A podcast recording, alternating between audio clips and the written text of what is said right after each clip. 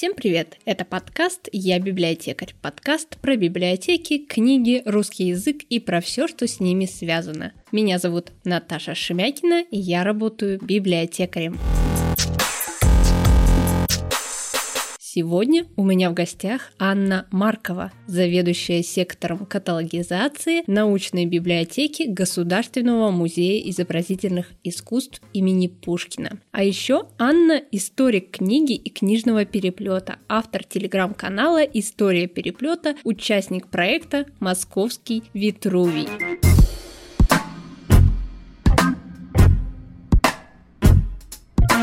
Аня, здравствуйте. Большое спасибо, что пришли к нам в подкаст. Очень рада вас слышать. И парочку слов расскажите о себе. Кто вы, чем вы занимаетесь? Наташа, здравствуйте. Очень рада принять участие в вашем полезном проекте. Спасибо, что пригласили. Я работаю в научной библиотеке Государственного музея изобразительных искусств имени Пушкина.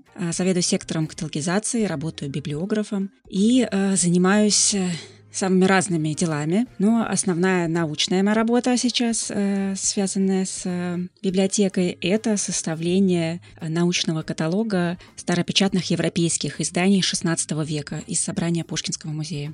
Ого, какая у вас серьезная работа все-таки. А расскажите немножко о вашей библиотеке. Я так понимаю, что это у вас научная библиотека, она относится к именно к музею, да? Что из себя представляет ваша библиотека и для чего она? Да, совершенно верно. Это именно нау- отдел научной библиотеки, официальное название. Это одно из подразделений музея. И э, в нашей библиотеке мы принимаем в качестве читателей сотрудников музея, Э, в основном, но также и внешних специалистов, э, студентов э, профильных учебных учреждений, связанных с искусством. Чтобы работать в нашем читальном зале, нужно принести такой документ отношения, который предоставляет вам вместе учебы или вместе работы, что вам необходимо работать с фондами нашей библиотеки. Пока что мы не являемся публичной библиотекой, мы библиотекой при учреждении. А, вот как интересно. То есть обычный смертный к вам не сможет подойти, да, посмотреть, что у вас. Или у вас есть какие-то экскурсии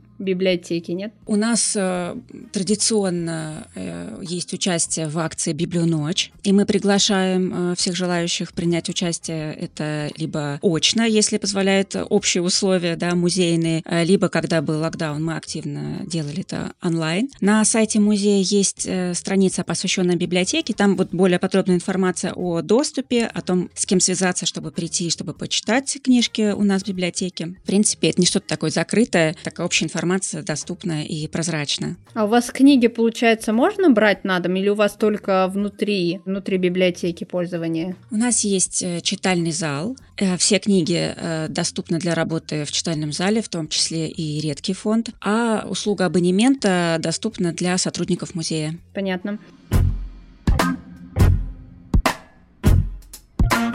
Что вот в вашей библиотеке есть такого необычного, чего нет в других библиотеках? Ну, насколько я знаю, вы занимаетесь редкими книгами. Да. Это, наверное, очень интересно. То есть вы соприкасаетесь с историей, можно сказать, каждый день. Все так, все так. Как у нас в музее есть э, памятники эпохи Возрождения, подлинные предметы, такие уникальные артефакты. Точно так же и в фондах научной библиотеки есть действительно редкие э, экземпляры, редкие издания, редкие в смысле своего почтенного возраста книжные памятники. А, но это может, могут быть и довольно поздние издания, например, там с автографами известных людей, ученых, которые мы тоже считаем редкими, потому что этот экземпляр отличается а, от других. Что mm-hmm. в нашей библиотеке особенного, ну, в отличие от других книжных собраний, ну, мне кажется, не бывает двух одинаковых библиотек, в любом случае свой состав книг очень отличается. А наша специализация — это история искусства и в значительной степени история а, западноевропейского искусства, европейского искусства. И в этом плане наши фонды в Москве, пожалуй, одни из лучших, вот кто отвечают на запросы исследователей работающих в этой теме.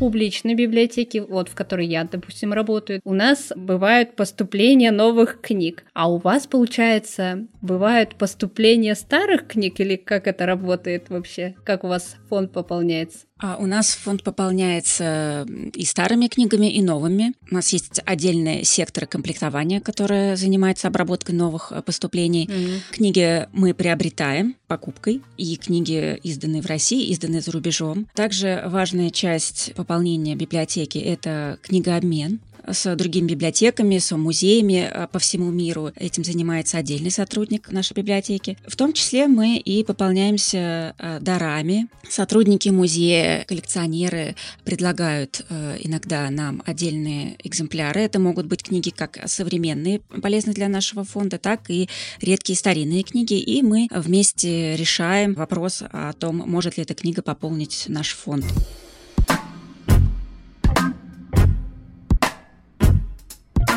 Ну вот, кстати, насчет редких книг. Мне лично сейчас очень интересно. Я сейчас копаюсь в старых газетах. Ну как копаюсь? Нахожу, где есть открытый доступ к старым э, газетам, там 20 века, может, 19 -го. Ты смотрю, как там все было интересно там новости почитать, все такое. И я была в Российской государственной библиотеке, которая Российская государственная библиотека для молодежи в Москве, там выступала на семинаре. И там у них тоже есть такой маленький отдельчик редкой книги. Там вот такие книги, что их можно трогать просто руками. Есть такое мнение, что все э, редкие книги старые надо трогать в перчатках. Вы что про это можете сказать? Что можно трогать, что нельзя трогать? Это хороший вопрос, э, действительно такой волнующий. Дело в том, что самый лучший инструмент для э, работы с редкими книгами, для их держания, переворачивания страниц, самый лучший инструмент для этого это наши руки. Э, но должно быть несколько условий. Это должны быть э, чистые руки, свежепомытые, с короткими ногтями остриженными, да, и без желательно лака, который может при неосторожном движении оставить след на страницах. Почему специалисты по реставрации, по консервации книг, с которыми я советовалась, не рекомендуют использование белых хлопковых перчаток? Потому что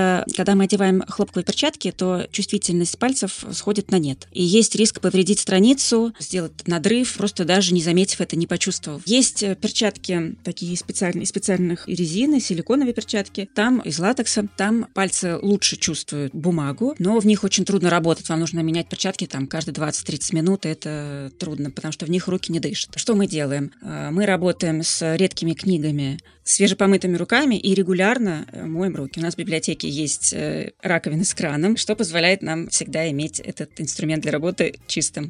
Ага, а за читателями кто следит? Или им так прям не выдаются такие книги? Читатели могут э, работать с редкими книгами у нас в читальном зале. Для удобства с помощью патронов э, музея было приобретено специальное оборудование. Это такие подкладки, которые позволяют держать книгу на столе раскрытой правильным образом. Редкие книги могут не раскрываться на 180 градусов, потому что у них ослаблен корешок, ослаблено шитье, да, их можно немножечко только приоткрыть. И если одной рукой эту книгу держать приоткрытой правильно, то остается всего лишь одна рука, чтобы делать конспекты, да, записывать что-то. И не очень удобно. У нас есть специальное такое оборудование, куда можно книгу положить под нужным углом раскрытия, зафиксировать. И в таком состоянии читателю практически не приходится касаться книги, только аккуратно иногда перелистывать страницы. Э, но у нас есть также и средства для очистки рук, санитайзеры в доступе в читальном зале.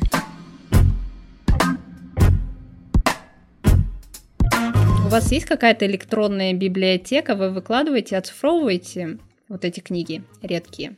У нас сейчас идет программа по сканированию наших редких изданий, и когда мы отбираем те книги, которые будут сканированы, мы тщательно прорабатываем этот этап. А, мы не хотим дублировать работу других библиотек. Если уже издание отсканировано кем-то, а наш экземпляр не имеет своих а, важных особенностей, вроде рукописных помет, он, например, совершенно чистый, то мы в наш электронный каталог для удобства читателей помещаем ссылку на доступный скан в другой библиотеке, указывая название этой библиотеки, чтобы читатель читатели могли работать с уже отсканированным другим экземпляром. Мы, когда приступали к созданию цифровых образов наших редких изданий, мы пошли по пути созданию цифровых коллекций. У нас э, формируются таким образом коллекции отсканированных книг, по темам или по персонале. Это может быть и владелец, который собирал книги, чья библиотека попала к нам, и мы считаем важным отсканировать целиком эти издания, или по хронологическому принципу. В частности, в данный момент мы э, сканируем наши книги 16 века. Это такой процесс не быстрый. А это русские книги или это ну, всякие и зарубежные тоже? 16 век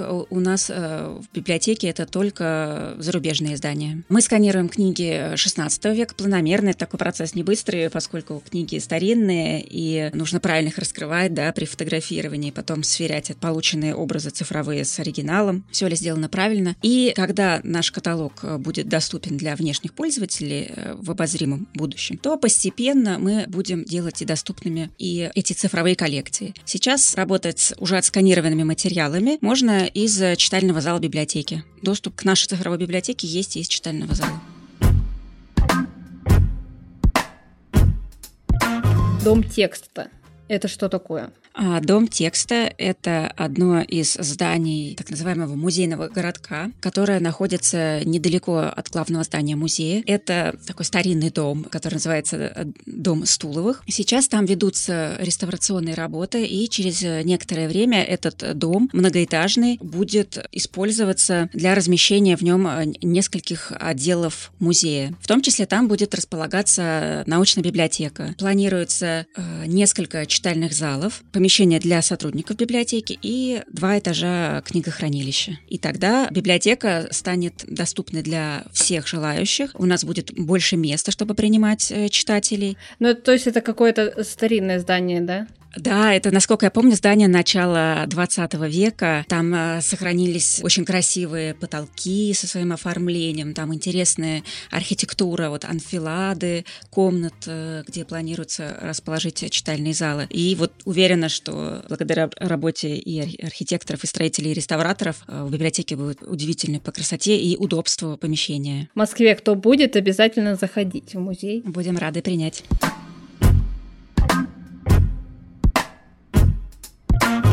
Вы ведете подкаст «Конвалют». Да, все так. Как вы пришли к этому? Как вы начали вести подкаст? И о чем этот ваш подкаст? Надо сказать, что я долго готовилась, чтобы запустить этот подкаст «Конвалют». Наверное, год у меня велась подготовка, такая внутренняя к этому процессу. А дело в том, что я несколько лет э, в соцсетях э, пишу о редких книгах и о книжных переплетах. Это вообще моя такая большая любовь, история книжного переплета. Я этим давно занимаюсь и продолжаю, и буду заниматься дальше. Но поняла, что хочется попробовать какой-то новый формат. Вот просто картинка и текст уже мне были слишком знакомы, и хотелось во что-то новое кунуться. И в телеграм-канале проекта «Идеи для музеев» Ани Михайловой с коллегами я увидела обзор э, книги о подкастах «Пошумим» Патрика Ньюзума и подумала, о, как интересно подкасты, я ничего об этом не знаю, я никогда не слушала никаких подкастов, надо почитать. И э, в октябре 2020 года я начала читать э, о подкастах, э, и очень меня это заинтересовало. У меня был такой крошечный опыт на радио, несколько раз приглашали записаться, поэтому сама вот эта атмосфера записи в студии с микрофоном, она привлекательна. Но, в общем, я прочла эту книгу, прочла все, что вышло на эту тему, нашла подкастерское сообщество, стала в это погружаться и начала готовиться. Сначала я думала, что я буду делать подкаст в одиночку, и в каждом выпуске рассказывать э, разные истории о редких книгах, разных персонажах с этим связанных, но поняла, что я закапываюсь, просто начинаю писать э, диссертацию вместо подготовки к выпуску, и так дело не пойдет. И тогда я придумала, что это будет все-таки формат интервью, и подкаст «Конвалют» — это подкаст о редких книгах и тех, кто с ними работает, то есть я приглашаю библиографов, хранителей, планирую позвать и реставраторов, и библиофилов, и антикваров, всех, кто с редкой книгой работает, профессионально с ней связан, и мы говорим о разных проблемах, которые у нас есть в нашей рабочей жизни повседневной. И о том, куда вообще эта отрасль движется, что, чего нам не хватает, что хотелось бы сделать. Мне кажется, что подкастов для библиотекарей еще не было на русском языке. И мне хотелось попробовать наше сообщество познакомить с миром подкастов. И мне кажется, это хороший инструмент для взаимодействия. То есть э, ваш подкаст, он направлен не на пользователей библиотек, да, а на самих библиотекарей, правильно? Ну, на библиотекарей, на, библи... на библиографов, на тех, кто занимается вот редкой книгой, я имею в виду. Конечно, он для всех, кому интересна тема редкой книги, но в наших беседах мы не ставим цели научно-популярно об этом рассказывать. Мы говорим так, как вот мы говорили бы, если бы пришли друг к другу в библиотеку в гости и за чашкой чая сидели бы все вместе за одним столом. На таком все-таки профессиональном языке. Какие у вас еще есть социальные сети? Может быть, ТикТок? Или вы еще не зашли в ТикТок? Есть ли в планах, допустим, может быть? А Телеграм я начала совсем недавно, вот еще месяца не прошло, и осваиваюсь с этим новым форматом, мне нравится, всех приглашаю присоединиться. Но еще есть YouTube, небольшой канал, куда я выкладываю записанные лекции и выступления на конференциях, доклады, посвященные истории книги и книжного переплета. Приглашаю также посмотреть, там есть разные длины выпуски, там от 20 минут до, до часа. По истории венецианского книгопечатания, по истории переплетов, много разных тем. Я вот сама сижу в ТикТоке, и мне там в рекомендациях попалась одна девушка, которая как раз занимается реставрацией, но реставрации много чего там у нее в реставрации реставрация фотографий, реставрация книг. Очень залипательно и интересно наблюдать именно тем людям, которые с этим никак не связаны. Да, смотреть на работу реставратора, я согласна, это такое удовольствие, вообще восхищаюсь трудом реставраторов всегда, но боюсь, что работа библиографа, она не такая зрелищная, потому что, как правило, если вот меня поставить э, камеру и снимать, то лежит книга, и я сижу и что-то печатаю в компьютер. Так же, как библиотекарь сейчас. Приходишь в зал, а библиотекарь да. сидит за компьютером. А что он там делает? Работает. Да. Ну вот, такая сейчас у нас работа. Сидеть за компьютером.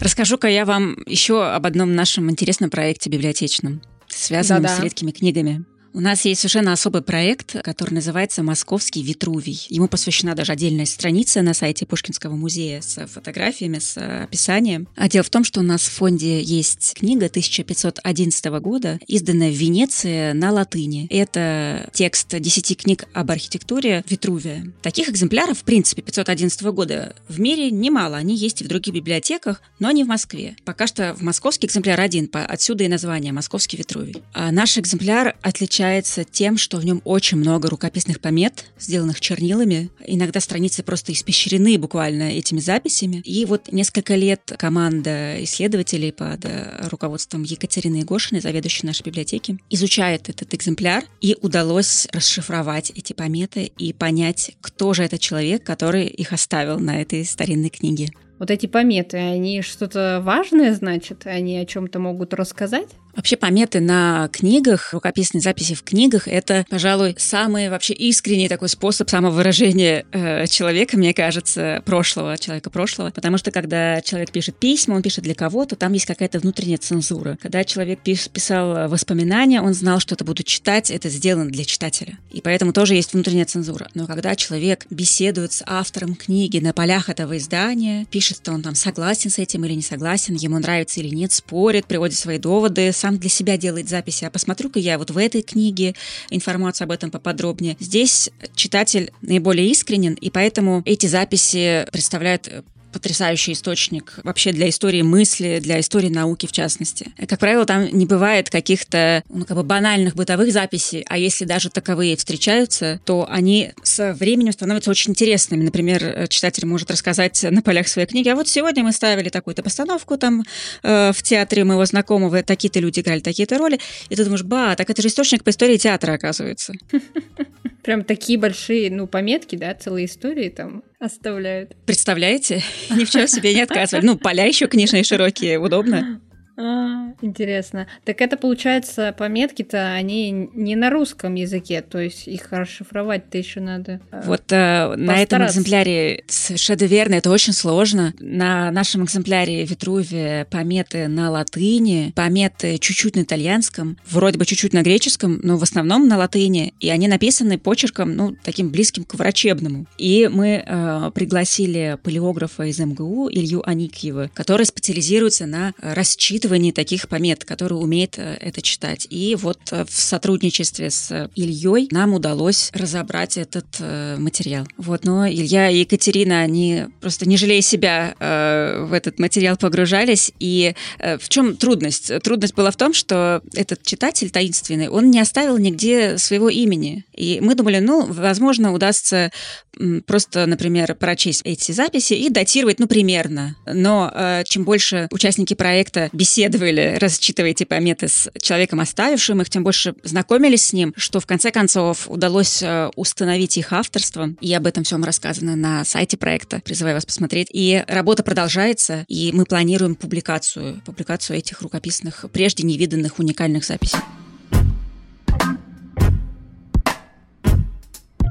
Чувствуется, что вам это очень нравится с любовью. Так, про вот это вот все, да. Как вы пришли к той профессии, которая у вас сейчас есть? С чего началось вдруг? Почему вы полюбили Редкие книги тоже в том числе вот вас это захватывает. Мое первое образование, оно искусствоведческое. Я училась на факультете искусств МГУ, и там мы проходили общую теорию и общую историю искусства, где в том числе э, наряду с другими видами искусства говорилось и о книгах. И на втором курсе моя мама помогла мне определиться с выбором в будущей профессии, потому что она говорила, Аня, надо уже начинать думать, где ты будешь работать уже недостаточно просто заниматься, изучать предметы, давай выбирай место. И э, было довольно сложно, и я тогда обратилась просто внутрь себя и подумала, что же мне вот очень интересно всегда, так вот если по-простому. И я всегда любила книги. И э, судьба меня свела с э, потрясающим специалистом по истории книги, с Ириной Леонидовной Великодной, которая преподавала у нас на факультете искусств МГУ. И одновременно с этим она заведовала отделом редких книг э, научной библиотеки МГУ. И я с Ириной Леонидовной вот с 2000, наверное, э,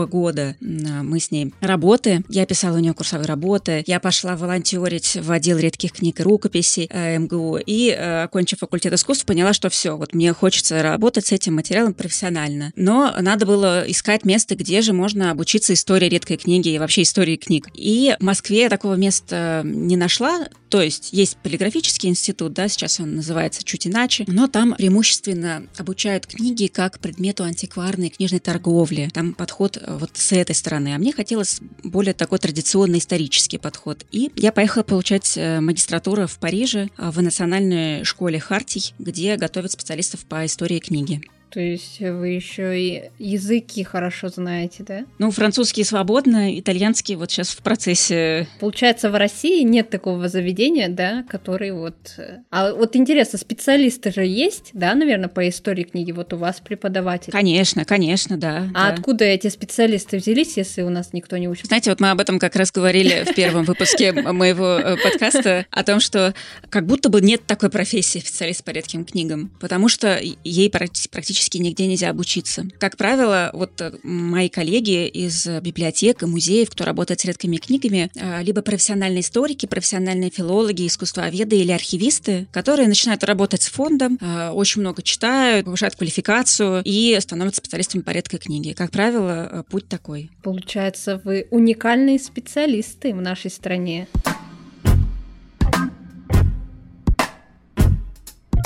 Спасибо большое за интервью, очень интересно. Спасибо, Наташа. Да, я скину ссылочку для наших слушателей на ваш подкаст обязательно. Спасибо. Спасибо большое, приходите к нам еще. Благодарю, всего доброго. Это был подкаст «Я библиотекарь». Спасибо за то, что слушаете. Встретимся в следующем выпуске.